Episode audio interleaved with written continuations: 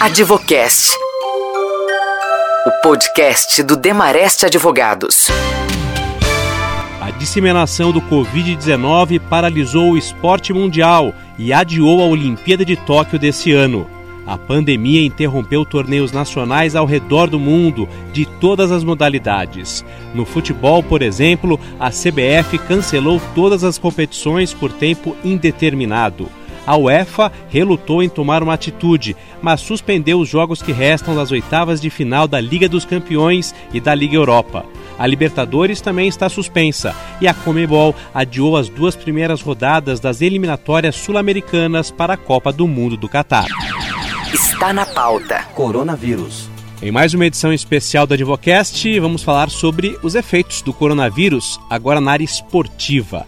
Aqui ao meu lado está o advogado Tiago Nicásio, da área de esportes e entretenimento do Demareste. Para começar a nossa conversa, Tiago, vamos direto ao ponto. Quem sofre direta e indiretamente com o cancelamento das competições esportivas? Os principais afetados, num primeiro momento, por conta do coronavírus e no esporte, na verdade, são os clubes, as entidades de práticas esportivas, as confederações, associações, os atletas, patrocinadores, organizadores. O, a família esporte é a primeira a sentir os impactos de uma paralisação por conta do, do coronavírus.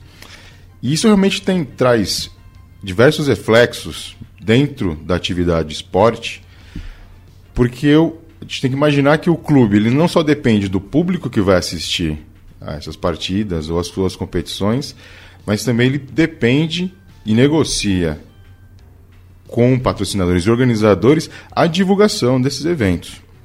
Então, em primeiro momento, é são as entidades de práticas esportivas e, e organização do esporte que sofre o, o impacto, da, vamos chamar por, por enquanto, de uma paralisação das atividades esportivas e campeonatos, tanto de maneira nacional quanto internacional.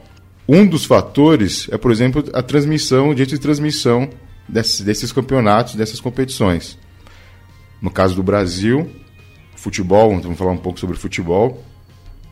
A boa parte da receita dos, dos clubes é direito de transmissão. É então, é televisão, né? Televisão. Então você imaginar que uma partida vai ser paralisada, suspensa, adiada por conta do novo coronavírus, do vírus, perdão, uh, trará reflexos imediatos para uma renegociação desses contratos de, de, de, transmissão. Tanto, a gente, pode, a gente não pode esquecer que hoje existe a transmissão convencional, vamos falar assim, que é televisão, quanto do streaming. Bom, já que você citou futebol, acho que é interessante mencionar, né, Tiago? É, o Brasil tem é, os times brasileiros, né? É, eles vivem de uma é, dependência é, não só da, das emissoras de televisão, é, mas principalmente dessa renda toda, dessa cadeia toda, para pagar, inclusive, a, a, folha mensal, né? Quer Exatamente. dizer, existem times que têm dívidas milionárias e só conseguem fazer o dia a dia do clube por conta das receitas é, de televisão, publicitária, essa coisa toda, né? E não só a receita de televisão, que a gente imaginar que no Brasil, por exemplo, a receita da venda de ingressos ela não é tão grande. Até porque poucos são os, as equipes que realmente conseguem uma capacidade máxima dentro dos seus estádios em alguns jogos. A maioria dos, dos clubes no futebol não consegue atingir uma capacidade interessante que faça valer a pena, no sentido de que o, a venda do ingresso é o faturamento mais importante. Não, a transmissão é sim um faturamento importante e mais, a venda desse, de, um, de um atleta, por exemplo, também é uma fonte de receita muito importante.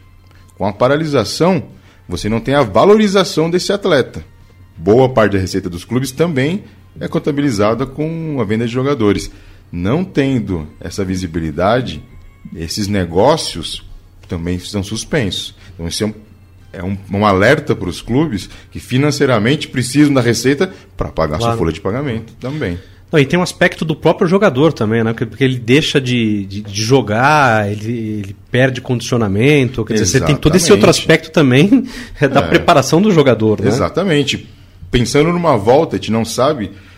Quanto momento, tempo isso vai levar? É, né? Quanto tempo o campeonato, os campeonatos voltarão a ser disputados, como estará a condição física desses atletas.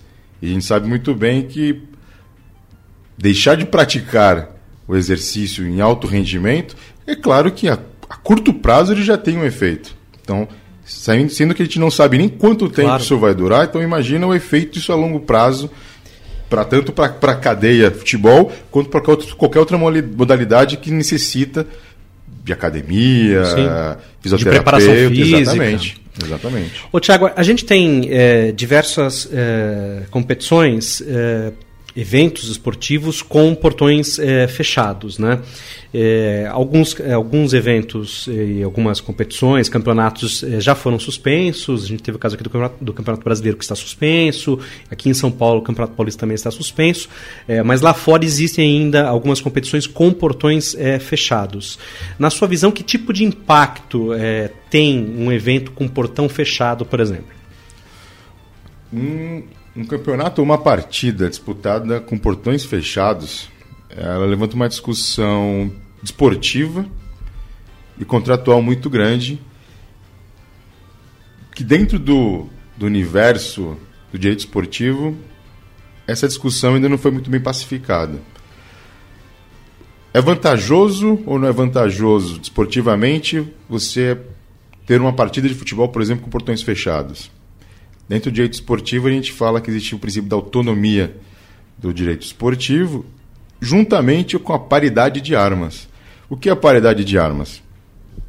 É você colocar em igualdade os dois adversários. Disputar um campeonato, disputar uma partida sem torcida, isso influencia o seja o visitante, seja o clube da casa. Recentemente, um, uma equipe do estado de São Paulo que teve que fazer sua partida a portões fechados, utilizou-se do som dos seus torcedores dentro do estádio. Aparentemente não infringiu nenhuma regra do campeonato, isso não era proibido pelo campeonato, porém levantou discussão. Isso influencia ou não influencia? O resultado final desse, dessa partida não foi tão influenciado pelo uso da sua torcida. Mas, para o atleta, o adversário, como é que ele se sentiu nesse momento?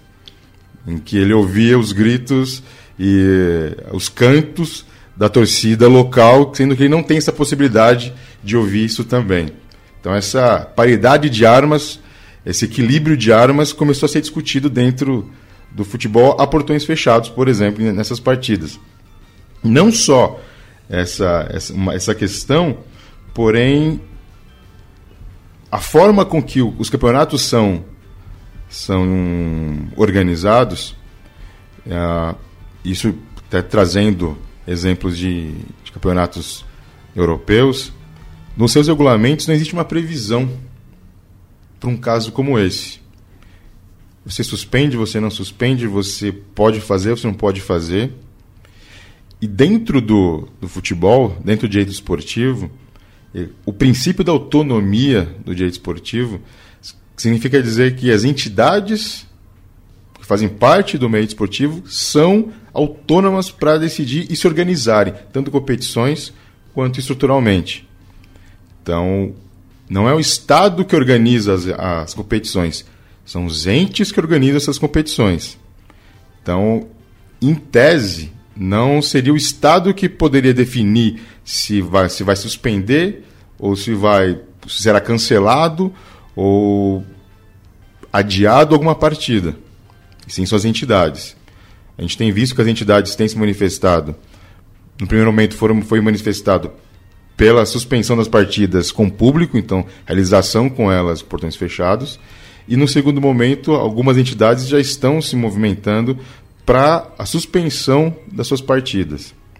Quando um ato que está acima das partes, principalmente do ato do governo, de uma entidade pública, que interfere na execução daquele contrato. No caso do futebol, por exemplo, na execução das partidas de futebol e do campeonato de futebol. Não é a entidade de prática esportiva que está cancelando os jogos ou suspendendo os jogos, mas é um fator que está, uma decisão que está acima dessa entidade que os obriga a tomar essa decisão. O princípio da autonomia ele é sempre respeitado, ele sempre será respeitado. Porém, numa situação dessas, a gente fala que o, a ordem pública se sobrepõe ao princípio da autonomia.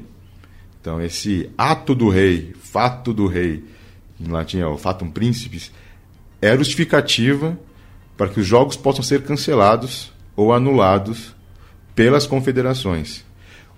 O que causa no final do, da cadeia uma outra discussão que ainda é um pouco cedo para a gente levantar e imaginar como é que ela vai poder terminar, que é o reembolso, por exemplo, do, do consumidor que vai deixar de assistir o campeonato, ou do patrocinador que não vai poder ter sua marca em evidência durante uma partida.